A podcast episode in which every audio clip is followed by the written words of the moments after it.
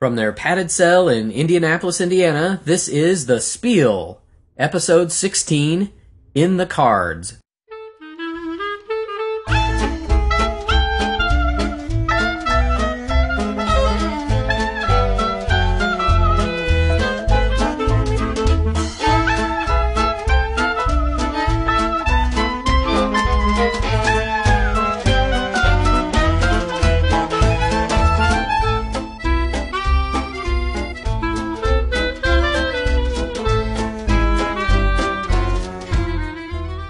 Well, here we are back again for another episode of The Spiel. Hello and welcome. My name is Stephen Conway. And I'm David Coulson. And this is a show about games and the people who love them. Welcome to The Spiel. Welcome, everybody. I think we got some good stuff in this episode. Yeah. We're kind of going away from the board games for an episode. We're doing a couple card games, and I think they're going to surprise some people. Let's put it that way. They're going to be games that a lot of people, they're not on people's radars, I think. Exactly. So I think without further ado, let's just jump right in. Here we go. Game news and notes.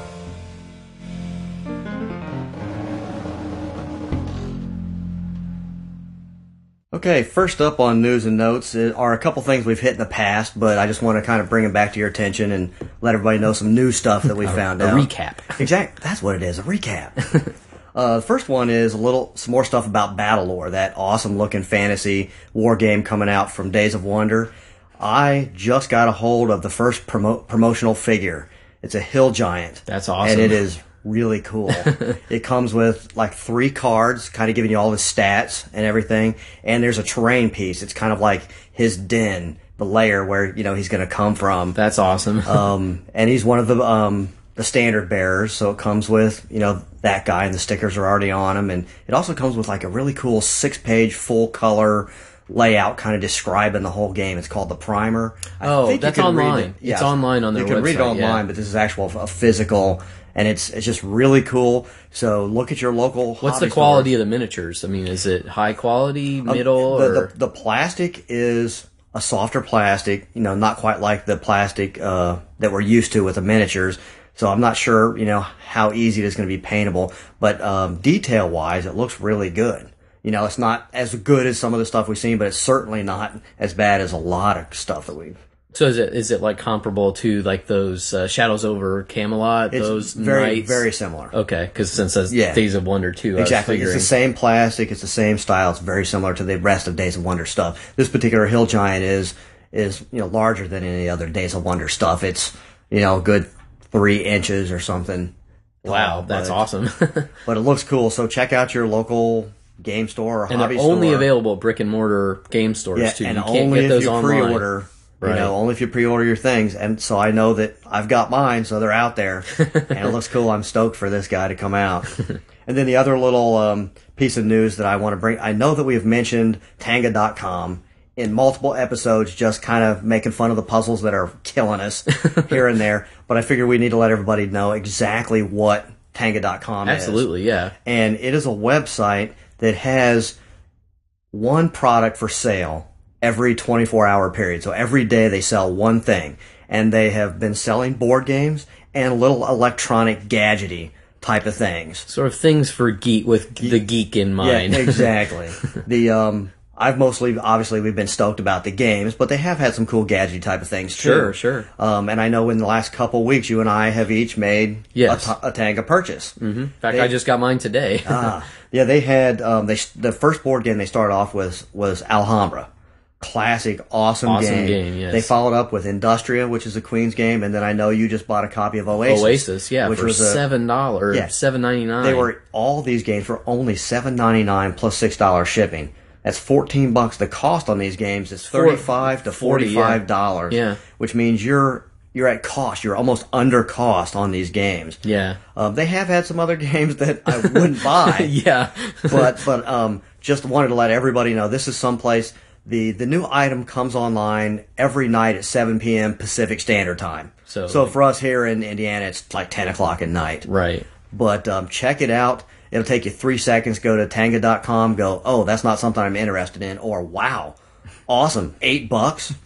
Plus, you got the puzzle thing, like we've mentioned before. They have a daily puzzle that you accumulate Tanga points, which they're a little vague on what those points are going to do. They say sometime in the future they're going to be good for promotional items. Yeah. All I know is if the promotional item is like the sports voodoo thing. Yeah, that was pretty voodoo lame. Doll kit. I'm like, what the hell is that? But check it out, because in the past they've had games that are worthy, so I'm going to hope that in the future they're going to have some worthy games at awesome prices. Yeah, for the 2 seconds it takes to they FedEx the stuff there. Took like 10 days tops, between 7 and 10 days. Came in great shape, mine did. So yeah, mine too. Awesome. Definitely recommend it. Well, along those same lines, I have one recap and then a new item of note. Cool. So my recap is just a little update on the Perplex City front. God. So I'm already over 100 points of cards solved. Woohoo! But I'd say it's official that I'm hooked, and I'm sure Dave's going to be hooked, because I'm giving him all the cards that I can't figure out, and so he's going to get turned loose on those, because he's probably a better puzzle master than I am. But just to if anybody out there is on Perplex City, our username for The Spiel is, quite dumbly, The Spiel. So, because there's a whole user sort of interaction part where you can, see what cards other people have solved and ask for hints and things. So if anybody wants to look us up on Perplex City, we're there under The Spiel. Feel free to stop by and say hello. And, cool. And I'm looking forward to Dave increasing our point total. We're already up, actually. There's thousands and thousands of people, and just by getting up into like the high hundreds in points, I'm already up to like 10,000th place out of 16,000 people. So I was like, woo! So we're going to strive for 9,000th place. Yes. Within the next month or two. That's all on you, man. Oh, God. So my item of note is another website that I think people should check out, and you can find it. It's a British website called Occasional Gamer. .co.uk. It's a really cool site, especially if you're a fan of the Games Workshop classic Talisman game. Yeah. So it's a great way to get your Talisman fix, even if you don't have enough players at home to play, or if everybody rolls their eyes and goes, God, not Talisman, because we know a few people like that too. This website offers a free online version of the Games Workshop classic fantasy board game Talisman. Simply register for an account on the site, and you can set up your own private game for friends of your own, or you can join open games at any time. If everybody's online at the same time, you could play through a whole game in one sitting. If players are on at different times, each player can take their turn on their own and wait for the next person to play. So it's kind of almost a play by email system where you could just play a turn of Talisman a day, which, it's going to take forever to play, but hey, it's still kind of cool to get to play that way. I think the programmers have done an awesome job of implementing all the various rules and expansions of 3rd edition Talisman. Okay. The only thing that could possibly make it better, in my opinion, is if it was 2nd edition rules and its many expansions instead, but I'm perfectly willing to admit that's just personal preference. Right. I think that the 2nd edition rules are just better, and there's a lot more expansions to it. Yeah, I think you're right. They absolutely are. And just to let everybody know, I've actually started on occasionalgamer.co.uk. I've started a private game for Spiel listeners. So anybody out there is welcome to join and play with us. It's only a 4-player game right now. So Dave, you got to sign up and get on here so we can do the, a turn a day or whatever. The password for the game is The Spiel, all one word smushed together. So I'm looking forward to be a nice way to get to game with some of you out there. Yes. Granted, it may be kind of a slow process, but heck, I figured why not try it? I think it looks great. I'm actually in a couple open games just to see how it worked, and it feels like playing Talisman. That's cool. I'd be happy just getting a bag of gold a day. In fact, that was my turn today. That was your turn today? Yeah, I got a bag of gold. I'm a ranger, and I got a bag of gold. Cool. So I would definitely check out occasionalgamer.co.uk. Sweet. The List. Over a decade ago, we took up the challenge of playing every unplayed game in our collection. Each week on The Spiel, we play 1 or 2 games off our unplayed list. The list started over 100 and has been as low as 30, but we're at peace with the fact that we'll probably never get to the end. After all, life would be awfully boring without new games to play. Let's see which games get crossed off the list. So this episode on the list, we're going to take a little journey into the past with card games, and then a journey pretty quickly into the present to show some interesting parallels between old card games and how just by like tweaking little things, you can make old card games new. So the first game on the list that we played this week is Scopa. It was invented around 1600. So we're talking, it's been around for a little while. Definitely been around the block a couple times. 2 to 6 players generally will play. Decks are available online for about $4. $4? We'll get to that in a minute because you don't have to play with a specialized deck, but there's definitely, I think, a coolness factor. Yeah. And especially for $4, you can't pass up getting a regular Scopa deck and using that instead of just a regular deck of cards. Unfortunately, we don't know who designed it, obviously, because it's 400 years old, and no one has stepped up to claim Scopa. So here's a little bit about the game before we get into our discussion. Scopa is a traditional Italian card game played in regions of Italy for over 400 years. It gave rise to a whole family of games, including Scopone, Scopetta, and Scopone Scientifico. Wow. The game is played with a 40-card Italian deck, similar to a conventional deck of cards, but minus the 8s, 9s, and 10s. 4-player games are usually played in partnership, while other number of players will typically play for themselves. The name Scopa means sweep or broom in Italian and refers to the action of picking up all the face cards on the table, and you get an extra point for that, which we'll get to the scoring here in a minute. In some ways, Scopa can be thought of as a precursor to many popular modern game designs. The multiple competing goals and the limited hand size make for a very modern-feeling game, I think. Exactly. In Scopa, 4 cards are turned face up on the table, and players are dealt hands of 3 cards. On your turn, you may capture any of the face-up cards on the table if the sum of the cards that you capture equals the value of the card that you played. So in other words, you could play a 5 from your hand and capture a 2 and a 3. The only wrinkle is if there's a single card on the table that's an exact match, you must take that matching single card. So if you play a 5, you have to take the 5 using our previous example. Captured cards are set aside into a common pile except for any Scopas, which are kept separately until scoring begins. And again, Scopa is where if that 2 and the 3 were the only cards left face up and you played the 5 and you're sweeping the table clean, that's a Scopa and you set those cards aside because you're going to get a bonus point for those.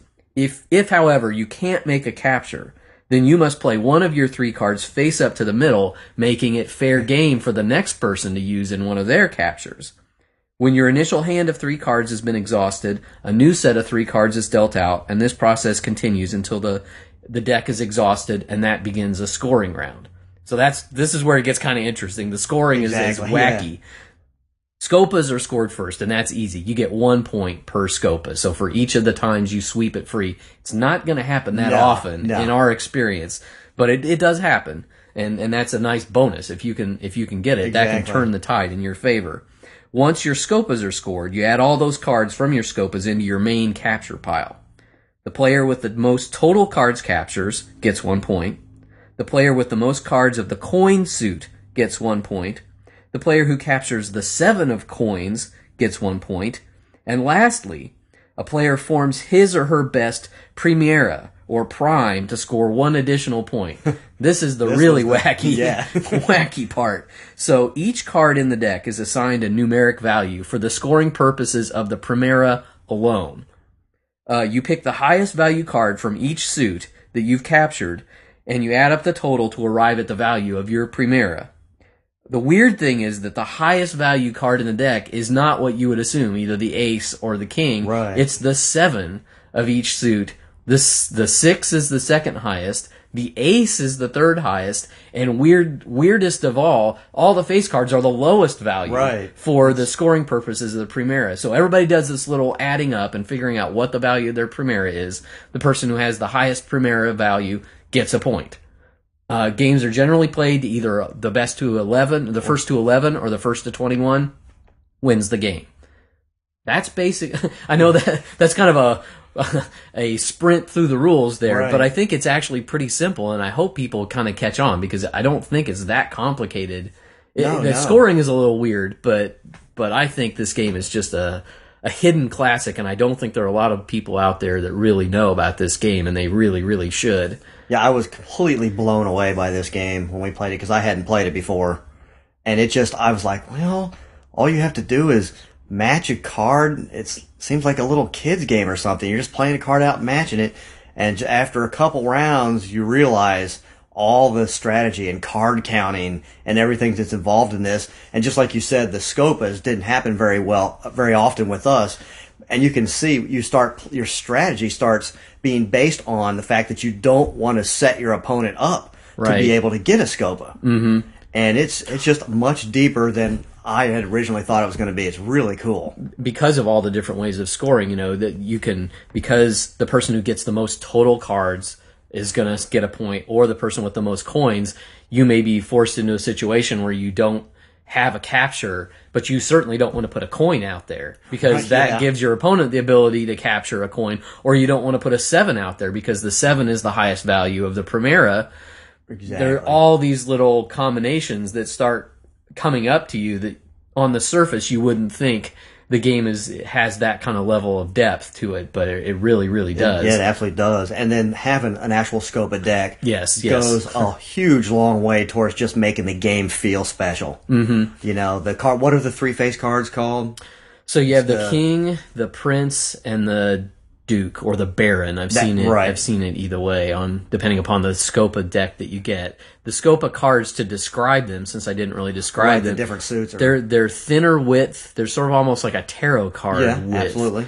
So they're more rectangular, a sort of slimmer rectangle than a normal deck of cards, and they're recognizable with the 1s through 7s in the suits, but if you looked at an old tarot deck or whatever, you know, the clubs are actually clubs. So it's a guy holding a cudgel or a club, and you've got coins. So it's not spades, hearts, clubs, and diamonds. It's coins, cups, swords, and clubs are the 4 suits. And the illustrations are always really interesting. Yeah. And the face cards, you don't have king, queen, jack. You have king, prince, baron, with the barons or dukes always being on horseback, right? And then the princes kind of they usually look princely. Yeah, the kings have crowns, and the kings always have crowns, so they're pretty easy. And to the ones apart of each suit are kind of a special card, like in mahjong almost. You know, it's the unique card itself. The one of coins was a bird. Yeah, it's always a bird. Apparently, so that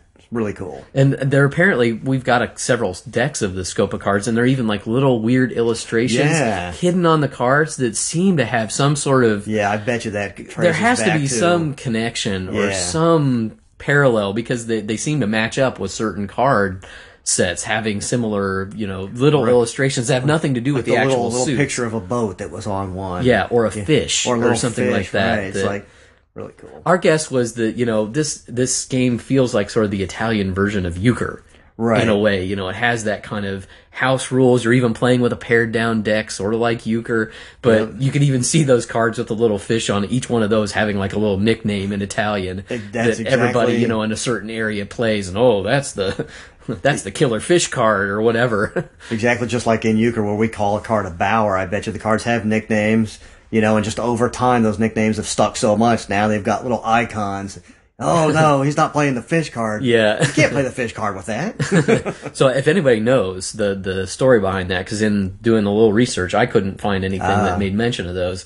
Certainly write in and tell us, because we would love to know. But it's a hidden classic, and I think it totally is true that you can see modern... You know, we tend to think of all these sort of modern games as not having precursors or predecessors, but it's so easy to see so many different mechanics kind of deriving from Scopa. I think that from that aspect, if you're interested in the history of games, it's definitely worth playing for that reason alone. Especially if you can find a deck for $4. Yeah. That's a no-brainer. I mean, sure, you could take your 7s or 8s, 9s, and 10s out and play with a normal deck, whiwhich is cool. But for $4, I mean, literally, I'll put the link in the show notes. $4 plus shipping. To get a real live Scopa deck, that's an awesome deal. Well worth it. So I definitely encourage you to look up Scopa. That's the first game off the list. Cool. Okay, that brings us up to the second game off the list. It's a game called Parlay. It was designed by Paul and Jennifer Sturgis. It was published in 2005 by Real Deal Games. It's for 2 to 6 players, ages 9 and up. It lists for $14, but you can find it online for $13. Woo! Yeah, so not a lot of bargains out there, but trust me, $13 or $14 for this game, well worth it. Don't worry about trying to find this, being upset that you can't get a deal on it. Yeah, yeah. If you've listened to episode 10 or 11 of The Spiel, you might remember that Parlay was one of the games that we picked up at Gen Con this year. I think Stephen and I both did kind of a double take as we were walking past their booth, and the actual designers of the game were manning the booth, and they were trying to get everybody's attention by, hey, come and try our game. It's a card game, combination of Scrabble and poker. We're both, what? Exactly. Needless to say, I don't even think they got 30 seconds into the spiel, and they were like, we'll take one of those. Anything that's got Scrabble and poker. Way cool. So tonight we actually get to finally put this bad boy to the test, so we'll get to see what it does. Parlay comes with 52 cards. It's basically just a standard poker deck. There are a few exceptions. In addition to suit and rank, each card also has a letter and a letter value on it. A complete game of Parlay is played over several hands until one player reaches 500. Each hand, you're basically trying to build a winning poker hand and the highest scoring word that you can build. Both the word and the poker hand don't have to have all cards in common. So out of the eventual 7 cards you're going to end up with in the version that we played, 5 cards can be your poker hand, and then 5 different cards, or maybe some cards sharing, those 5 cards. It's kind of wacky. Takes like a couple hands to kind of get your brain wrapped around there, but it's really neat. In the Parlay rules, they give you all kinds of really cool ways to actually play the game. So tonight we actually decided we chose the Texas Hold'em version. We had to do that. Yeah. So I'll kind of give you a quick overview of the hand, and then we'll get into discussing the game. There's several steps in the hand, and they go by real quick. The very first thing, since we chose the Texas Hold'em version, each person is dealt 2 cards. Before anything else happens, we have an opportunity to exchange one of our 2 cards with a card from the top of the deck. Once that's done, then we actually turn 3 cards face up to the center of the table, which in poker terms is commonly known as the flop. The flop, yep. After we see those 3 cards, then once again you're given an option to exchange one card of your 2 cards in your hand again. Once you do that, then we go back to flipping over a 4th card, which in poker terms is called the turn. So there's 4 cards out, 2 cards in your hand, and you get, you guessed it, one more option to exchange a card from your hand with a card from the deck. And then lastly, a final card is turned up, known as the river. And now you have 5 cards face up in the center of the table and 2 cards in your hand. And the next step is to find the highest scoring word you can out of all 7 of these cards. The highest scoring word basically means, just like in Scrabble, certain letters have certain values. So if you can make a word with a Z, it's going to be worth a heck of a lot more than making a word with an E. Right. So what you're trying to do is find the best valued word that you can, and you're going to get bonuses if you can manage to form a 4, 5, 6, or 7 letter word. Right. Which is really cool. So you write this on your little score sheet. You make sure and keep it hidden or concealed from your opponents. Now comes the huge decision. Right. Where it brings in the crazy poker aspect. You're going to have to decide on whether you want to stay in the poker hand or fold from the poker hand. They've included really cool little plastic chips. On one side it says stay, on the other side it says fold. So you're going to make a decision of which one you want to do. You'll put the chip out with your 2 cards that were in your hand over it. So the chip is actually concealed from anybody else. Yeah, you want to do it either simultaneously or so no one knows what you've decided. Right, exactly. So here's the repercussions of choosing either. If you choose to fold, you're guaranteed to score the value of your word. And that's all you're going to get this turn. No bonuses, the word. So you will get a bonus if you have a long word. Right. But that's it. If you choose to stay in the poker hand, you have to win the poker hand to score anything. So the second you decide to stay in, you are risking the value that you are going to make from your word. However, if you do manage to win the poker hand, you're going to get a poker bonus, which is equal to the value of your word. So it's almost like doubling the points that you got. At least doubling your score, yeah. So that's pretty much Parlay in a nutshell. And we only tried, like I said, the Texas Hold'em version. I know they have the Omaha version. There's a draw poker. There's a draw poker. There's a poker variants with, like, we actually play with the jokers too. There's two jokers. That's right. I forgot about the jokers. You can use them like any letter, but they don't count for points. There's no word point, right? Exactly. Just like it would be like having a blank tile in Scrabble. Exactly. And you can't use them in your poker hand. Yeah. I think the one we played. I kept trying to use them as a J. Go figure. But yeah. Yeah, this game just was, this is going to be coming out all the time. Mm-hmm. This is, of course you don't get all the betting in between rounds and stuff like that, but when you get to that final thing and you've picked out your word, it's just really cool deciding whether to stay or to fold, and then kind of revealing what your word is and, going for the poker hands. And I think you just dusted the heck out of me. Man, you had words, poker hands, everything. I was just... Well, you played, 500? And I think in four hands, I was to 497. Yeah. And I think I had 70. Yeah, putting that English major to good use there. Is the a word? No. But it was really cool. Yeah, I think the great aspect of that word-building game combined with a game where you have to make tough decisions, poker is a game of agonizing decisions, that are going to cost you all your chips or not. Right. That they've managed to incorporate some of that feel into the game by having that stay fold mechanic without necessarily making it a straight out gambling game. Right. It still has that agonizing decision I've got an awesome word, but do I risk it because my poker hand is really marginal, or do I just bluff at it because I might not have much of a word at all, but I may have an awesome poker hand, so the other person may be trying to double up, their points because they've got a good word and kind of a crappy hand. That whole mindset awesome. That you have to go through, leaping through those mental hoops, I think is really the fun of the game. Right, and we kind of learned the potential of what poker hands can be.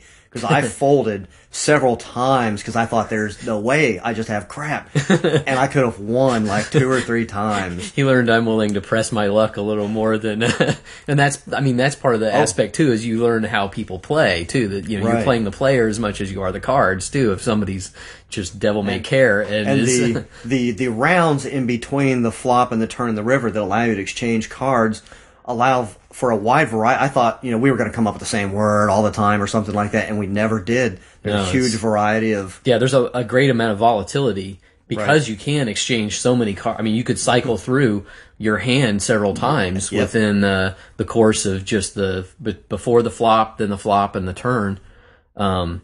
That's really cool, I think. To me, I guess the only thing that I'm really shocked in the rules that they didn't include is why in the world would you not include if you wanted to gamble with this game? There's got to be a way to incorporate an actual gambling mechanic into the game as well. I think if we put our minds to it for about 60 seconds, we'd easily be able to come up with some variations on how to... It's just begging for it. Yeah. And I can see them saying...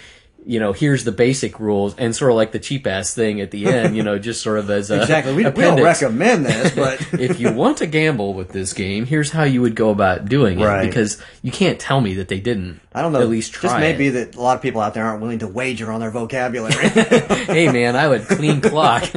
I might be in trouble. Goober is the high point in my vocabulary. Yeah, and I have to spell it for him. Exactly. I'd be like the Doyle Brunson of Parlay if they let me spell. But I would definitely, to me, it's a great example, like I think I started saying at the beginning, of how they've taken the mechanic of a classic game like poker, right, and found a way to marry it to another rules mechanic without it just being this complete Frankenstein's monster of a game where neither one really succeeds. That you can take those simple concepts and, if you're smart about it, merge them together and find, a nice Frankenstein. I thought one of the components was going to be weak. I thought it was going to be a horrible word game or poker that wasn't fun at all. And, I was completely wrong. Yeah. So, number 2 off the list, Parlay.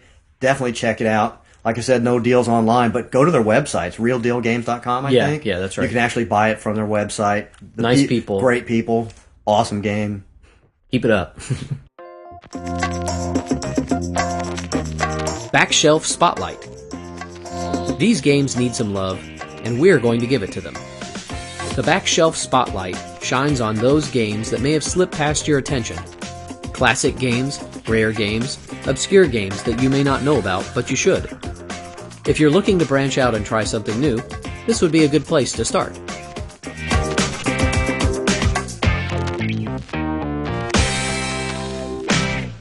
So, of course, before we get into the new Backshelf Spotlight, we have the Connections contest that we play every week. There's a connection between the two games, and last episode's games were Jambo and Java. And there's a connection that we were looking for from all you listeners out there to see if you could come up with the connection. It's always a little left of center. It's always going to be not an obvious connection. So all you people who guessed, they both begin with J. My turn to reach through the microphone and go. Yeah, we're not quite that lame. Yeah, come on. You got to try a little harder than that. But we did get. It was actually because both J's were followed by an A. Oh yeah. We're done. See ya. But we did have a couple of pretty good guesses that were worth mentioning that were not right, but were definitely thinking along the right turns. Right. We're starting to get people thinking like us, which is kind of scary. We kind of thought that we might have a lot of correct guesses on this one. It was the episode was kind of Halloween-themed, so we kind of made our connection align with that a little bit. We'll give that as a little teaser to you while we kind of go over some of the really cool guesses that were unfortunately incorrect, because we did get plenty of those guys. Yep. So we had Ankabut in Malaysia guessed that both games had people with loincloths on the cover, which is a pretty good guess. Great connection. It's a wrong guess, but that's a great connection. Definitely true. Exactly. Anytime you can mention loincloth in concert with a game, you got to love that. Definitely. So we had a handful of guesses from Mathen in Virginia. He had the dreaded J guess, but I think every single email that I got started off, but just to make sure, I want to check and that it wasn't J. But he said they both have a shirtless guy on the box, which I thought was great because they definitely do. And his other one that was kind of cool was that the player who ends the game finishing the last turn can still easily lose, which is kind of something we had talked about. Yes, with those games. And so those were kind of cool connections. And I'm not sure if I get that. He said, what are two games that have never been in my kitchen? I think we need proof of this, man. Yeah, exactly. That's pretty out there. So last but not least, on the great guesses worth mentioning, Robin in the UK pointed out that both games are names of things that can be consumed. So Java, of course, is coffee, right? By another name, and Jambo is the name of an African fruit, which that is very, very creative, excellent. Robin. That is well done, well done indeed. We're gonna have to start consulting with Robin before we come up with connections. Right, exactly. That was his are almost better than ours in some cases. Awesome. So he's honorable mention this week. But cool. We do have a winner out of all the correct guesses that we have. We put the names in a hat. We draw a name out. And we actually have a winner this week. Woohoo! Seth Bell from Rochester, New York, is our first prize winner ever on The Spiel. He figured out that our devious connection, kind of Halloween-themed, was that both games have masks. How evil is that? That's awesome. So, for his effort, Seth, if you will send us your name and your address. Obviously, we know your name, but you'll send us your address. We will work on getting those prizes to you, which Stephen will describe in gory detail now. Yes, we have our first fabulous prize set. Granted, it's kind of a small prize, but, we've got a small budget here at The Spiel, so you're going to have to work with us here. But for your efforts in winning the Backshelf Spotlight Connection Contest, Seth will win a pair of custom Spiel dice. Two six-sided dice. One has a little meeple on the face of the die, and the other one has our Spiel logo and our website address on it. We haven't gotten them from the manufacturers yet, so there's gonna be a little time lag before they get mailed out to the first winners here, maybe the next couple winners before they actually go out in the mail. But they should be arriving within the next couple weeks, and as soon as they do, we'll start sending out every. Episode we'll have at least one winner here that's gonna get a nice set of Spiel dice, and we're gonna make them kind of collectible. So we're doing kind of small print runs. So after we run out of the first ones, we'll do different color, maybe even a different design on the dice. Right. So you know, if you're lucky enough to win, you might even win more than one pair of dice. We've seen the prototypes, and they look cool. They look really cool. They're very nice. We're working with Chessex Manufacturing, and they're doing these really. I'm gonna have to figure out a way to win the connection game. You know me, got to have my dice. He's got to have his dice. So congratulations, Seth. Awesome. Great job. On to this week's Backshelf Spotlight. So remember, obviously, there's going to be connections between these games. And we invite your emails with all your guesses. You can guess as many times as you want. Remember to send your emails to either Steven@thespiel.net or Dave@thespiel.net, and we're happy to field all your guesses, even the slightly silly ones. So the first game on the Backshelf Spotlight this week is The Queen's Necklace. It was published in 2003. The game designers are Bruno Faiduti and Bruno Cathala, the Bruno twins. Yeah, exactly. Days of Wonder is the publisher. 2 to 4 players, about 30 to 45 minutes average game time, and you can find it online for about $18. So here's the little short intro for the game. Cool. Assuming the role of the king's jeweler, each player through the course of 3 years of apprenticeship competes to craft and sell the most desirable jewels in the kingdom. At the end of each year, a merchant will announce a sale where the jewelers will decide which of their creations they want to sell. The jeweler who earns the most profit from these sales after the end of 3 years will be awarded a title of nobility and a place at the king's court. To succeed, the jeweler must balance the use of limited funds when buying expensive new gems or purchasing favor from the king, the queen, or others, or hiring a thief or a forger to do their bidding. To begin with, 4 gem counters and 4 fashion value counters are randomly paired on the board. The basic gameplay is broken down into 3 phases: influence, purchase, and devaluation. On the influence phase, you can play character cards. These are rule breaker cards that will let you mess with other players' hands, look at their hands, determine which gems are in fashion, and so on. On the purchase phase, you must buy at least 1 gem card or character card from a set of face-up cards in the middle of the table. You start each turn with 10 ducats to spend, and you don't get that money to carry over from turn to turn. So if you don't use it, you lose it. The value of the cards change throughout the game, with the current value of any card being indicated by a cool little golden ring marker that's placed on the card and will shift up and down the card on the next phase, which is the devaluation phase. So any cards that aren't purchased, their ring markers are going to get shifted down 1 spot on the value, so they become cheaper to buy the longer they stay out. If, however, the marker's already at the bottom most value and it can't go any lower, boop, card is gone. It's removed from the board. Each turn follows the same order until a merchant card is drawn, which provokes a jewel sale.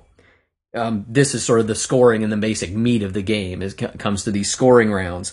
You try to assemble sets of gems of each type, and you all play them out simultaneously.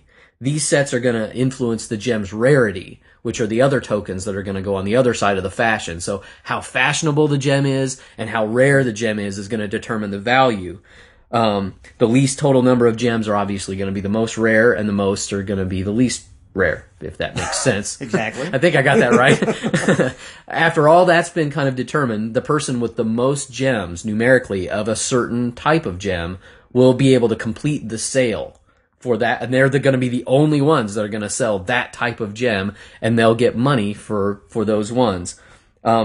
The extra cool aspect of the game, that I've sort of given you the overview of the mechanics now. The extra cool aspect of the game is the Queen's Necklace is not only the name of the game, but it's also a card and a prop in the game. Whoever acquires the Queen's Necklace card must wear the necklace to show that he or she has it in his possession. It's, I think, the most powerful card in the game because it allows players to cancel the effect of the king cards, which can eliminate sales of gems from the game, and it makes someone who's played those king cards onto a stack have to pay you a tribute in money, which, after all, is the name of the game. The person at the end of the 3 years, the person with the most money is going to be the winner of the game. So, cool props, really fun card hand management game. You're balancing, I have to get gems because I have to try to be able to have enough gems to win these sales, but the character cards are so cool and do allow you to do so many things that it's so tempting to spend all your money on buying the character cards. And plus you've got, you've got the jewelry. Francie, my partner in crime, is a jewelry maker by trade, so this was a no-brainer for us just because it had a necklace in the game. But it's not, you might think, oh, it's a kid's game just because of the jewelry or the way the art looks, but it's got some meat. Surprise! This ain't no girly game. No, it is not at all. But I would highly recommend it. Dave, give me your two cents here. It absolutely was a great game. The only thing I remember being disappointed about was that for the Queen's Necklace, if I remember correctly, for you to be able to do that, there was like the stars had to align because you had to have the card. You had to get the necklace and the card had to come up at the same time, or I can't remember how it worked out, but the necklace, as powerful it was, and maybe it's very a good thing that it doesn't, but it didn't come into play all the time. It's not every single game. You're not guaranteed to have, this mechanic of the Queen's Necklace come into play. And as cool as it is, I would have liked to have seen that puppy come into play. Yeah. A lot more often. Well, I think part of it is that it's the threat that it might come into play, because if somebody gets it into their hand, then they have to wear the necklace just to show that they have it. So they'll have it, and well, gosh, do I risk playing a king card out onto one of those stacks of gems because I know that person has it, and they may not want to pay the price of playing it, but that threat's always kind of lingering out there. But I think it's one that people would obviously overlook because they think it's either girly or little kitty, and it definitely has a really nice level of depth to it. And I remember once you get comfortable with all the special cards, the character, they can do some amazing stuff, and you find yourself, just, oh, God, that's terrible. I can't possibly play that on somebody, except for maybe Steven. But I do remember enjoying that very much. So that first game is Queen's Necklace. Cool. So the second game, which has a connection to the first game, in the spotlight tonight is a game called Hare and Tortoise. It's a game that quite literally has a very storied past, and that's because it's based on the classic Aesop's fable. And that fable is The Hare and the Tortoise. For anybody who's not familiar, I'll give you the Reader's Digest version of The Hare and Tortoise for anybody who doesn't know this. The hare challenges the tortoise to a race. The tortoise accepts and immediately begins the race at his own slow and steady pace. The hare, confident in her victory, decides, well, you know what, I think I'll take a nap first. Unfortunately for her, when she wakes up, she finds that the tortoise has already crossed the finish line. The moral of the story being, slow and steady wins the race. I'm sure most everybody is familiar with that moral. Pretty much good use for that in everyday life. Yep. So... about 1849, along comes the game, The Hare and the Tortoise. It was originally designed by William Spooner. I consider myself very, very lucky because I actually own a full-size copy of the original Spooner board.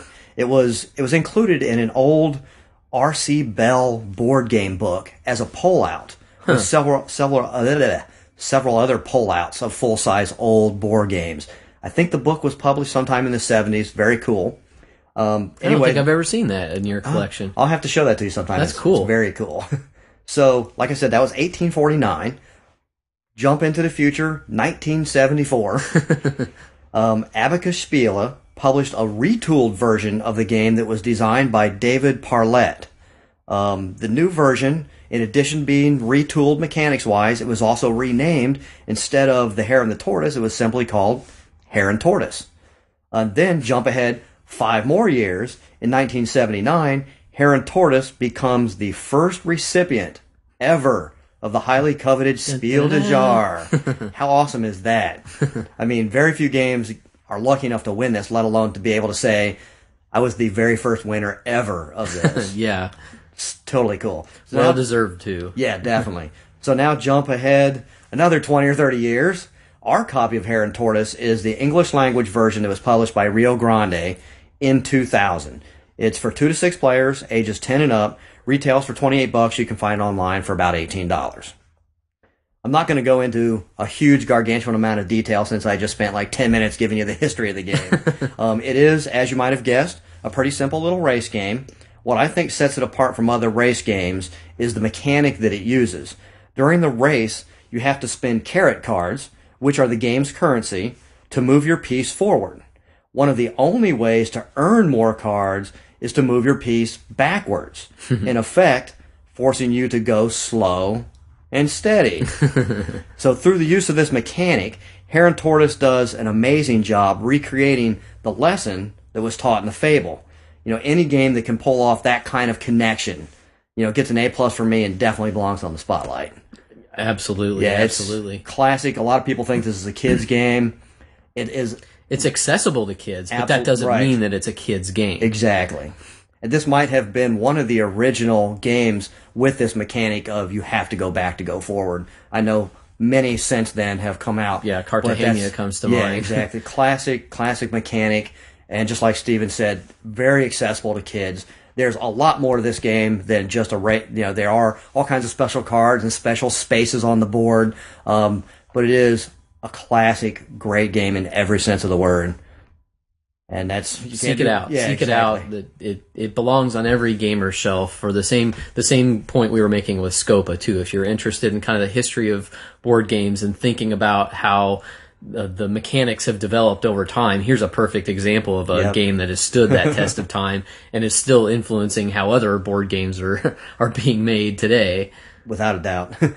And remember, there is, in fact, a connection between the Queen's Necklace and Hare and Tortoise.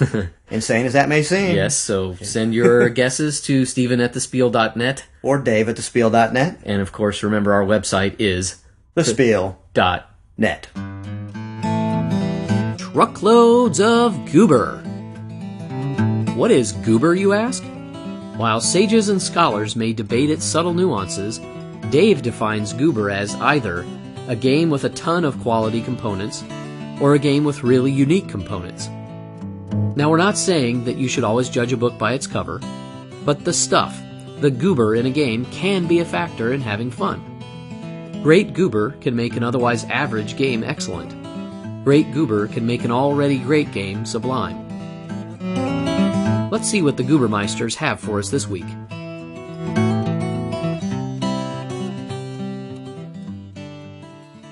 So, Truckloads of Goober this week. I've got one that I was surprised that you haven't already crossed off the Goober list here. Oh, yeah? I was good to snag this one before you could point this one out to people. So, the game for Truckloads of Goober this week is Krieg und Frieden. Ah, yeah. 1999, it was originally published. Gerhard Mulder, TM Spiele, and 999 Games. 3 to 4 players.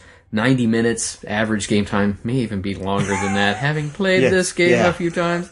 $36, you can find it, which is an excellent price. If you can find it online for that price, snap it up, because it is way worth it. We won't mention what Dave got it for at Gen Con. That rat bastard got it for way cheaper than that.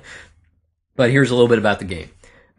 Originally published under the title Charlemagne by Think Games at Essen in 1998, in Krieg und Frieden, you are a landowner in a feudal society charged with gaining favor from the bishop by building his cathedral. Each turn, players will use their resources to bid for that year's agenda, with some resources having more or less value in the bid depending upon what type of agenda is available. Then the players use their remaining resources to build their lands, sack other people's lands, bribe other people's knights away from their defenses, or to help build the bishop's cathedral. Finally, players harvest new resources for the next turn. After all the pieces of the cathedral have been built, the game is over, with victory going to the player with the most victory points. Now, the game design and mechanics are enough to call this game a beautiful game on those terms alone. But the beauty of this game is more than just a great set of rules. The large circular board is very colorful with well-illustrated medieval village surrounding the central construction site of the cathedral. Played onto this board are massive colored wooden pieces depicting all the building pieces of the cathedral itself, as well as the medieval barns or houses that your workers are going to be held in. The game ends only when this giant structure is complete in the middle of the board, so you're always left with this beautiful, colorful medieval village with a cathedral towering over it all at the end of the game. It's just, it's like a work of art. I think almost when you're done playing the game, you can just sit back and I can remember thinking about this when we played the first time, thinking, man, we need to take pictures of this game just because it looks so cool. I couldn't believe when I purchased the game, I had no idea what I was buying. None. I open it up, I'm like, oh man, these are probably some of the largest wooden components I have seen in a game. I felt like I had bought, a set of building blocks. They're just... He did the shake test when he first bought it, and it was like, what in the world is in this game? Because they're giant. Yeah, it's... definitely a goober in every sense of the way. The game box itself is kind of cool, too. It's actually shaped like a book.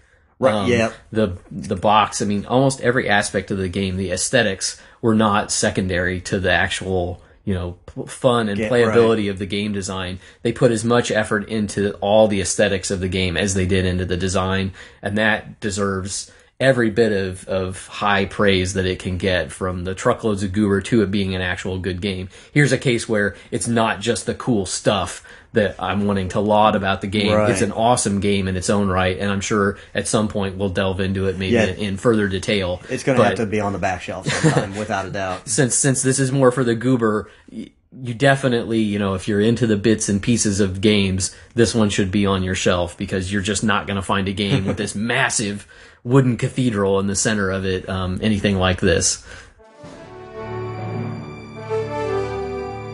The Game Sommelier, or Right Game, Right Crowd. Like matching the perfect vintage with a delicious meal, the Game Sommelier finds the right game for any crowd, age, experience, or personality. Each week, one of us must pick 5 games to meet a fiendish challenge. Each week, one of us must earn the right, the honor, to be called the Game Sommelier. Here's Dave with this week's challenge. So Dave, your challenge was to find 5 games for the ultimate Game Geek bachelor party. Yeah. You're the best man, and you've got to come up with the best party that you can for a gamer geek. So let me have it here. Cool. Okay. Well, I'm gonna preface my picks with I get the idea that this particular challenge was more a challenge of creating a complete and unique social gathering for this particular experience. Sure. I did pick 5 games, and they're absolutely awesome as far as I'm considered. But I'm going to guess that you're probably also going to have a thumb in there for the overall experience. Yeah. So yeah. I'm down a thumb, so I needed to throw something in there. He's got to get an extra thumb. Yeah, exactly. Okay, let's see. If I had to put a name to what I've come up with, I'm going to call this Gamer Geeks Bachelor Party Poker. Okay. First of all, I'm going to give you a little teaser as to kind of what this is about. Then I'll let you know the games that I picked, and then I'll give you a little detail on kind of how they all fit together and why this is cool for a bachelor party. So to start off with, like I said, there are going to be 5 games. The 5 games will be all set out at the same time when everybody comes over at 5 different tables. All 5 games are for 3 to 5 players, so we can accommodate anywhere from 3 people up to 25 people at a time that might show up for this party. Nice. So big party. The evening on a whole is going to be something like a poker run. I'm not sure if people know what a poker run is. It's kind of like a rally or a race where you have points where you have to stop and check in, and you get, in this particular case, cards. I'll get into more detail on this in a second. Bear with me. So, like I said, in our particular case, it's going to be poker. Okay, so you will be attempting in our version of the poker run, the games are going to be these checkpoints. Okay. So you're going to be playing a game with the intent to place high enough in the game to allow you to win a card or cards to, by the end of the evening, make up a poker hand. Oh, okay. Are the cards that you win random? The cards that they are random, okay. But how you place in the game determines the amount of cards. Oh, so the okay. better you do, the better chances you have okay. of weighing, I got you. You know, swaying That's the cool. I like that. In That's your direction. Awesome. So I'm going to skip over a chunk of how specifically the poker run is going to work, and we're going to go to the five games that we're going to use okay. to get to the ends of this. So I thought of all kinds of – these are gamer geeks. They're right up our alley. I could have picked, you know, five of the most heinous, evil, geeky games on the planet, and I really wanted to, but I decided to do something. I picked five of my favorite games from the Aaliyah large box series. We always talk about, oh, wouldn't it be cool to get together and play like all 10 of these in one night? Sure. I think that's impossible. So what I've done is picked five of those 10 that I think are the best and that without a doubt qualify as serious game geek games. Yeah, yeah. So we're going to start off with Ra. First one in the series, auction style game. Probably this game is used to define the majority of all auction games out there. It is a classic Egyptian theme, like I said. You're trying to bid on groups of tiles. Those groups of tiles include tiles that you want to collect and tiles that you don't want to collect. And you get these cool little scoring tablets at the end of the game. Not going to go into detail on very many of these games because each one of these deserves to be in the spotlight at some point in time. So Ra is my first pick. Definitely thumbs up. Can't go wrong with Raw. It's a classic Euro game, and I would agree it sort of almost defines that new auction-style game. Right. So, yeah, big thumbs up. Number two, Chinatown. Oh, yes. Classic negotiation game. Kind of a tough game to get a hold of. This never actually came out in an English version. It's so puzzling why that is. Yeah, I don't get that at all. I know, because it is one of the best in this series. It's my favorite, I think. Exactly. It pits the players as businessmen attempting to compete for sections of buildings in which they can open up stores. And this is the trading game of trading games. It is like trading to the nth degree. There is so much wheeling and dealing in that game. It is absolutely great, and I don't know a geek on the planet who doesn't love to play this game. Yeah, well, that's perfect for a party-type atmosphere. Yeah. You've got all that wheeling and dealing, and if the beverages are flowing freely, that would even make it more interesting, I'm sure. So, yeah, that's big thumbs up, too. Cool. Number three, and people might be amazed to hear this, my favorite in this series, Taj Mahal. Oh, because I know what most people's favorite is. Takes place in India, and it's really cool. It's another auction game, but in this game, you're actually auctioning. You're competing for different prizes that allow you to do different things in the game, like get more cards or place pieces on the board. This thing, just the way the cards are, the way the board is illustrated, everything is just... It feels so exotic when you're playing this game. And the mechanics for it, I think this might have been one of the first games I'd ever played in this series. And it just blew me away. It's a Rainer Knizia thing, so no big surprise, but awesome. Another auction, but in a completely different way than Raw. Yeah, this game hurts my head. I've played this game multiple times, and I still can't get my brain around this game. I still walk away from it going, now, how do you play this game? Because every time I think I got it, I walk away thinking, man, I just still don't understand the best strategy to approach. I know the rules, but I never do well at it, but that doesn't mean I don't enjoy it. It is one of my all-time favorites. Definitely a good one, yeah. Yeah, definitely thumbs up. I didn't know that was your favorite, though. That's an interesting... I don't know why, I just really like that game. Fourth, Princess of Florence. Huge on everybody's list of must-play, must-have games. It's really cool.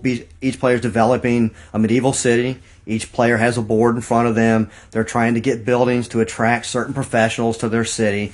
And it's kind of like this was two games in one because each player has a little board. And as you're getting the building tiles of all different shapes and sizes, it becomes a second game of being able to fit these into your board. Yeah. You know, to make sure, oh, I blew that. There's not enough room for the one building that I have to get this combo to attract the organ player. And the, you know, whatever it is. But this is just an amazing hurt your head. Yeah. I still don't understand how to play this game, right? But it is an awesome game. Definitely.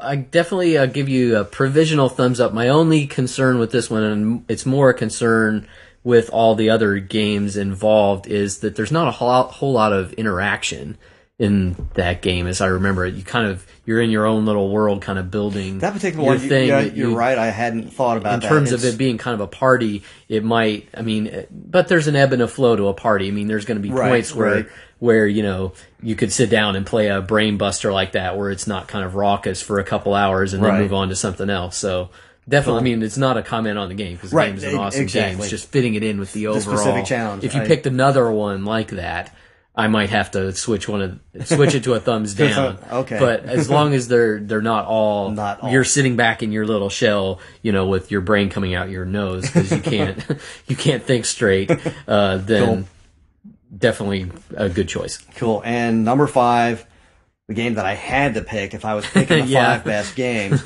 and probably the game with the most unique mechanic of any game in the last 10 years, Puerto Rico. This game just rocks. It is almost every gamer's choice of top 3 game somewhere. Some people pick it as 1, some people pick it as 3, but it has that mechanic of every turn getting to take on the role of one of these people, a builder or a trader or something, and actually taking on the role of one of these people will allow you a special ability this turn that will help you, you know, either build, grow your crops or trade your crops or ship your crops. Or this game is just the antithesis of game geeker games. So. Yeah. You definitely have. I mean, I would have been shocked if you didn't include that when you said what you were doing. That would be the one that would jump to mind, especially because it seems to have been influenced by all those kind of real-time strategy computer games as well. You have that kind of resource building aspect to it as well. It kind of has a little bit of that turtling up like Princess of Florence, which concerns me a little, just having 2 of those games on there. But Puerto Rico is such a good game, and if you're assuming that these are all gamer geeks and they're coming in, they've already played this game, you know, several times, that there's going to be enough time. And there actually is a lot of interaction between the roles that you want to take and the roles that other people want. Somebody is always taking a roll out from underneath. Oh, yeah. It's like, oh, I had to have the builder this turn. Yeah. That ruins my entire strategy. You know? And you may take a roll just for that main purpose. You didn't need it. You just know that there's no way you can let Steven have it. Well, and there's, especially with the whole extra game outside the games aspect to it, you know, you may not finish first, but you may prevent somebody else from finishing first. And in this, just because you don't want them to get extra cards. That's going to be very important. Exactly. So I can see how that would be a really good choice for that kind of aspect. Cool. Too. So yeah. Okay, you're batting 1,000 so far. Okay, so we'll step away from the games, and now we'll get back kind of how these all combine together for the whole evening. So like I said, you need to place in these games high enough to get your cards. Only the first, second, and third place winners have a shot at any cards. The games are for 3 to 5 players. So if you're playing with 3 players, everybody's going to get it. If you happen to be playing with 4 or 5, some people aren't even going to get cards. So it's going to be some pretty cutthroat action. If you're in third place, simple, you get a card. If you're in second place, you get to draw 2 cards, choosing which one you'd like to keep in your hand. If you're in first place, you get to draw 3 cards, choosing which 2 cards you'd like to keep in your hand. There is no limit to the number of cards you can have. Obviously, if you win one game and you get your 2 cards and you never place at all the rest of the night, the best you're going to do is a pair of something. That's your best chance. Most likely, everybody's going to get quite a few, because I assume with Game Geeks, we're not talking about 3 hours. We're going to be playing for like 10 hours. Yeah. This is going to be painful. So everybody's going to have quite a few cards, and you're going to be aiming towards that final heinous poker showdown.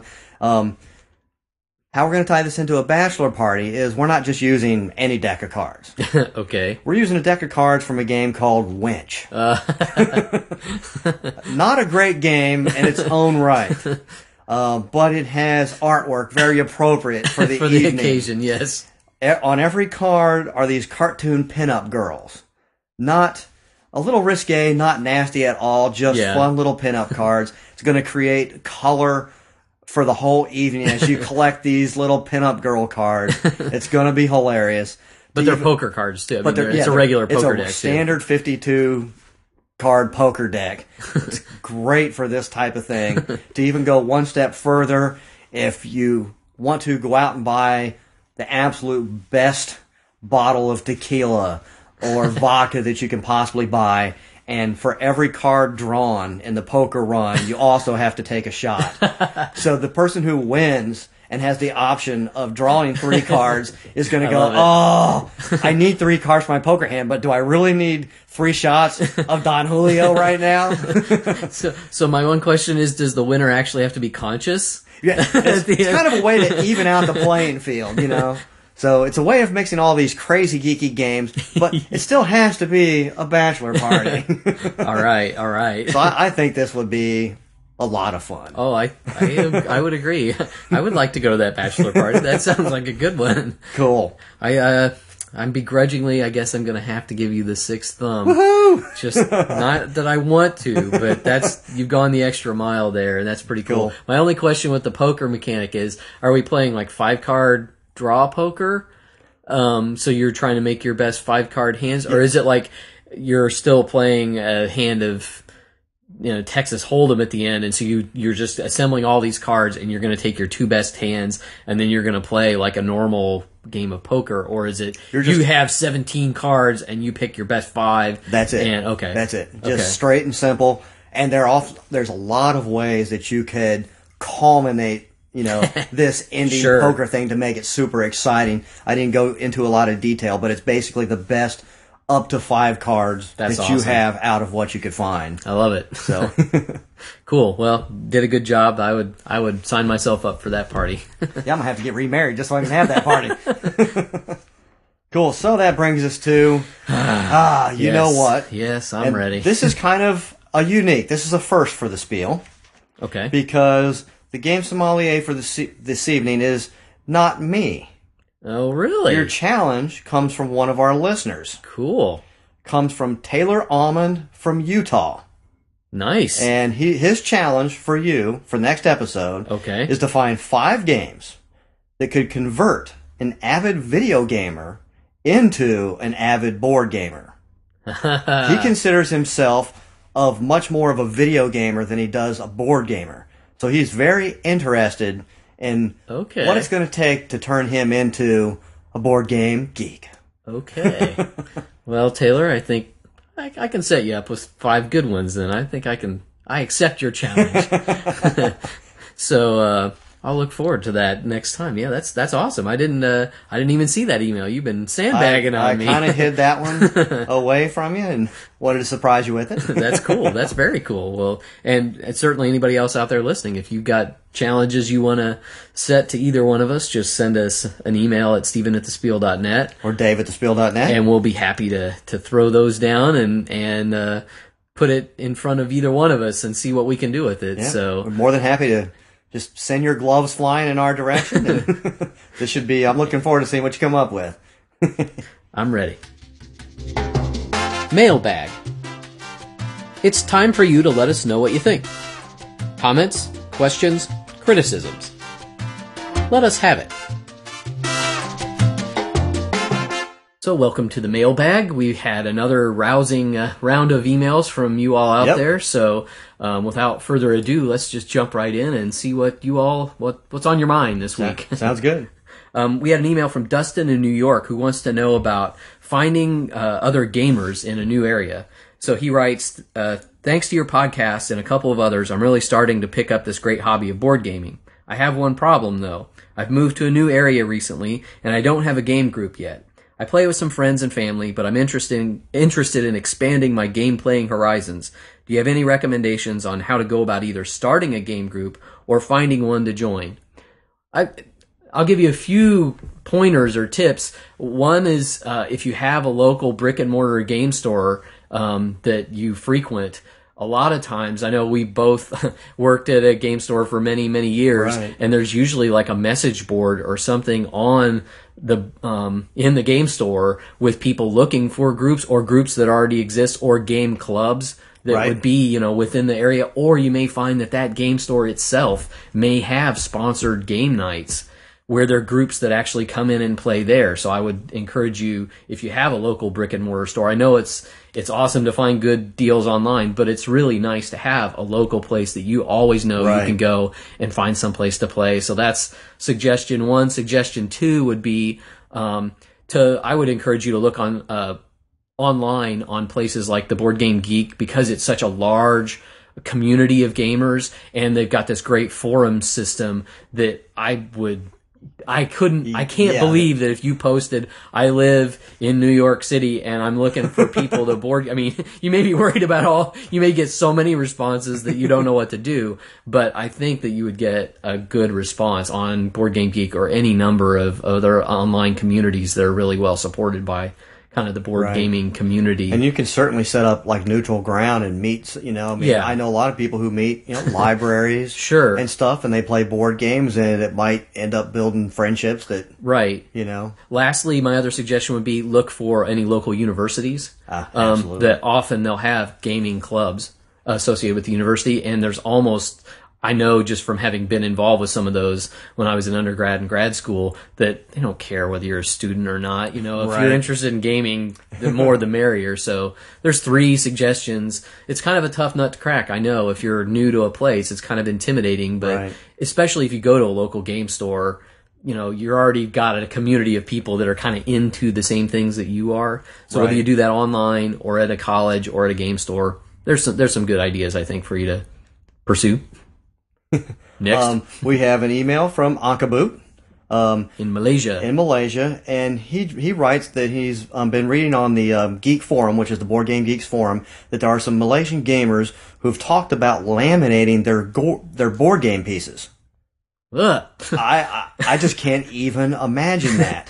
They're talking about some people who are even laminating the entire game boards, components. Everything, like the Settlers of Catan. Yeah, he even mentioned Settlers tiles. I mean, I cannot even imagine that. I have laminated several things in my collection, several like reference sheets, you know, or stuff that you're going to use over and over that you don't want to go bad. But as far as going as crazy enough to end, I mean, to laminate tiles and components and boards, I know that they're dealing with a weather. You know, much different climate than we have here. I absolutely don't find the need for that at all here. So I can't condemn them 100% because it may be... Maybe it's necessary. Yeah, they may find it necessary, but that's not a practice that I'm familiar with and don't... Yeah, if anybody out there does this, let us know what your results are. Because I would think, especially if it's like a tile thing, right? They're not going to butt up against each other because you're going to have all those lamination seams. Yeah, typically just some good...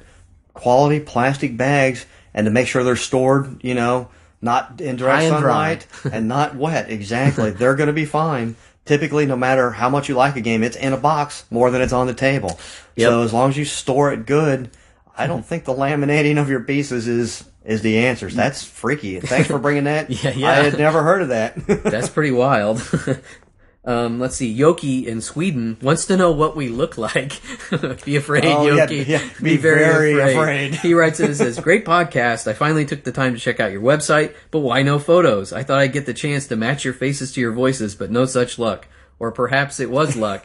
I would vote for perhaps it was luck. That was definitely luck in disguise. So if you really want to see what we look like in the enhanced version of the podcast, in the Gen Con episodes especially, there are many pictures of Dave and I holding up games and looking like dorks. Exactly. I know at some point we need to do a little overhaul of the host page, and we will put up pictures definitely of ourselves. We got a couple nice pictures with like Jay Tummelson and Rainer Knizia that we could throw up there, but... you know, that cliche about having a face that's perfect for radio, you know, that might apply to Dave. Hey, I resemble that remark. Very funny. So let's see, who's next on the list? We have an email from Mathen in Virginia, and he asks, "How do you shuffle your cards? What gives you the best shuffle while keeping game cards in good condition?" He wants to know our opinion of electronic shufflers, and do we use card protectors? So the first thing, we're going to go ahead and start off with the electronic shufflers. While many, many years ago there might have been good electronic shufflers, that is not the case today. There are shufflers that range anywhere from $10 to about $50. Electronic, manual, hand cranking shufflers. They all are horrible. Craptastic. They are not worth anything whatsoever. The professional shufflers that casinos use are amazing, but they are $5,000. Oh my gosh. So if you really have to have one, then go for it. Go for one of those guys. Now there is one, in looking a little bit online, Excalibur makes one for $100 that looks like it's a different style. It looks like it leans closer to a professional style one than all the other ones we're talking about. I am not familiar with that at all. If anybody owns or has used one of the Excalibur card shufflers, they're $100. Let us know. Let us know, because if there is a good one out there, I would love to know about it, because I sure as heck haven't found any. My grandpa had one when I was a kid, but his was like vintage 1940s technology. Right. And, I mean, I think that was the best one I've ever seen, and I'm sure they don't make those anymore. Those are non-existent, unfortunately, except for if you get lucky at a garage sale. Yeah. You know. But as far as the card protectors, I think you and I both have lots of cards in card protectors. Oh, yeah. Either old card games that, you know, we really don't want to get worn out any more than they are, or collectible card games. A lot of our card games are in those. You've converted me to that. I used to not do it, but especially if it's a game you're going to use a lot. I've made a lot of my cheap ass games, unfortunately not cheap anymore, by putting some of their cards in protectors, because the games are so good and I want them to last, and those games are just paper.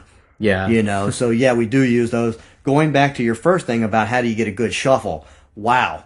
I've heard arguments about this. Yeah. Insanity. And Stephen has a great story on this that I think he would love to tell you, but I'll let you go ahead and tell that, actually.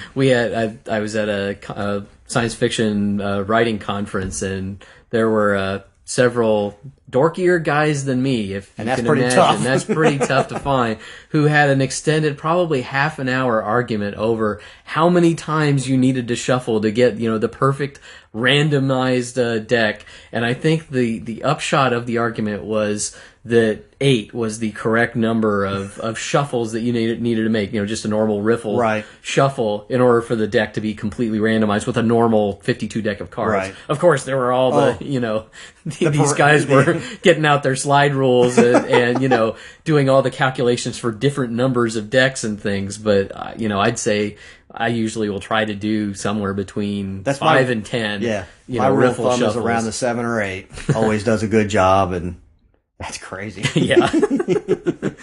So who else did you hear from? Let's see. Scotty in Mississippi wants some help with some game-themed parties that he has coming up. So next, he writes in and says next month his theme for his game group party is Pirates and Cowboys. Oh, yeah. The only problem is that he only has 2 games for each category, cowboy games and pirate games. So his 2 games that he has for Cowboys are Bang and Wyatt Earp. And his 2 for Pirates are Pirates Cove and Cartagena. So he was writing in for some help on some other suggestions. So I'm not going to go into any rules descriptions. Yeah. I'll include show notes, the links in the show notes, so people can look up and find out more about these games. But I'm going to give you not 1, not 2, not 3, but 4 games for each thing. So for cowboy games, I would suggest Gnadenlos. I'll even spell this one. Gnadenlos. And I think the translation is merciless. Yes. Or I think even lawless I've seen too as a translation. So that's a good one. I think classic, awesome Western themed. Cow poker. Yep. Pueblo. Little American Indian, but I think it definitely would fit with a cowboy theme. An excellent game. And Go West. Great game. Good cowboy-themed games. Yep. For pirate games, I would suggest Corsari, which I just mentioned in the last game, Sommelier. Scallywags, which are building pirates out of body parts, which is awesome. Rum and Pirates, which we covered in Gen Con episode 12 or 11, I think. 11, yep. And Halunkin and Spelunkin, drunk pirates going from bar to bar on the port. Excellent pirate game. So in future episodes, look for us to talk about, we have a pirate-themed party every year, and sort of like our Formula Day thing, we'll go into that in greater detail at some point. So look forward to that to give you an idea of how you might host a pirate-themed party and incorporate different games, and not just have it be, okay, what's the next game? Okay, what's the next game? So thanks, Scotty. Hope that helps you out, and hope you're having fun with your game parties. My next one up is another email from Taylor Allman, the listener who was the challenger. Awesome. He wanted us to know about a game called Curses. And this game we do not own, and it's not on our wish list, but we have played it. And it is a great, fun party game. He just wanted to make sure that all the listeners, because it's not something we probably were going to bring up. Yeah. So he wants you to know that he thinks Curses is an awesome game. It's a party game where you're actually... You have challenges that are put on you, and you're putting curses on other people. So you might get a curse that says you have to talk like a pirate for the rest of the evening. And then you might draw a challenge that says you have to sell long-distance phone service to everybody else while you're talking like a pirate and while you're touching your nose, finger to your nose. It's just the classic party game, but it's got all these really fun challenges and all these really cool curses, and it is just zany, crazy fun. So I know since this isn't on our list, look at this. It is a great game. Unfortunately, there are great games that aren't on our list. Hard to believe. This one might get added to the list. Thank you for that suggestion. But it's good to know that there are people out there covering our backs and pointing out the ones that slip past us. Anybody has any other games they noticed not on our list that you think we absolutely must know about? Most likely we do and have played it, but hey. We could have missed something. It's definitely possible. So last but not least, a couple people singing our praises here. Hard to believe. So Matt writes in to say, just wanted to let you both know that I think your show's great. I really enjoyed the different segments you all put on and the intros that you do for each one. A big improvement over the early episodes where you just talked about the segment before doing it, which I would definitely agree. I think that's definitely... I would agree. Stephen is the one that does all the hard work on those intros, and I love them a lot. They're great. Definitely better than hearing us blabber on about what each episode's about each time. Exactly. I almost forgot. There's a listener, David, had a couple good comments, one about the game Sommelier. He says he particularly enjoys the game Sommelier segment. It reminds him of the movie City Slickers when they're challenging the ice cream moguls, Ira and Barry, to pick the best ice cream for a given dinner. He recommends that we use the phrase "scoop of chocolate, scoop of vanilla. Don't waste my time" when either one of us gives us a too easy of a challenge, which I think is just an awesome thing. He also doesn't necessarily agree with some of my math game choices from the last thing, but that's okay. Heavy is the head that wears the game sommelier crown. Exactly, I can take it if people want to bust my chops a little. He does, however, recommend Diamante as a great game with to deal with math concepts, which I totally agree with. I think that's a good, cool. That was just in our news and notes an episode ago. Exactly. Excellent. An actual player who can recommend it. So that's awesome. And I think last but not least, for sure this time, is Bob from Pittsburgh writes in to say, quick note, just to let you know how much I enjoy the job you're doing. It's a great service to the public and the hobby as well. I understand how much work must go into producing each episode, so thanks for the effort, and the show seems to be hitting its stride. Great. Hey, thanks, Bob. Thank you very much. It does take a lot of work, but we do it. It's a labor of love. We have a blast doing it, and it's awesome just to know that you all are out there having a good time with us, because that's what keeps us going. Right, so. Exactly. So anybody else, feel free. Fill our mailbag. Yeah, keep those emails coming. We're loving reading them, and obviously letting other listeners get to hear what other listeners have to say. Yes. So just a couple housekeeping notes before we put a lid on this one. We've run a little long today, but when has that ever not been the case with us? So I wanted to remind people about the Frapper map that's available on our website. So we'd love to... I know there's more than 20 people out there listening to us. We've kind of plateaued at 20. So there's a link on all the different episodes where you can click on that and it'll take you to Frapper and you can put a little push pin on the map. And it's just kind of fun to see where everybody is that's listening to us. So remember that's there. And if you want, put a little pin in there and let us know that you're out there listening. And last but not least, we're going to try and experiment with this podcast, and I'm going to offer a third feed with a mono version of the podcast, which will be a smaller file size. It's just an experiment. We've had a couple people complain about the file sizes being large. I don't think they're actually... I think they're pretty manageable for the sound quality level, but... Just judging, you can vote with your clicks and your subscriptions, and if we see enough people doing the mono and downloading it, then I'm happy to do it, but you know, it does take a lot of work to do this, and if I can get away with just doing two versions of it, then so much the better. But if people want the mono, then I'm happy to do the mono as well. But again, thanks for listening. Yes, thank you very much. We love that you guys are enjoying it, because we enjoy bringing the spiel to you every other week. And without further ado, this will be the end of episode 16. So remember, whether it's the roll of a die, the turn of a card, or the flip of a tile, you don't have to play to win. You just have to play.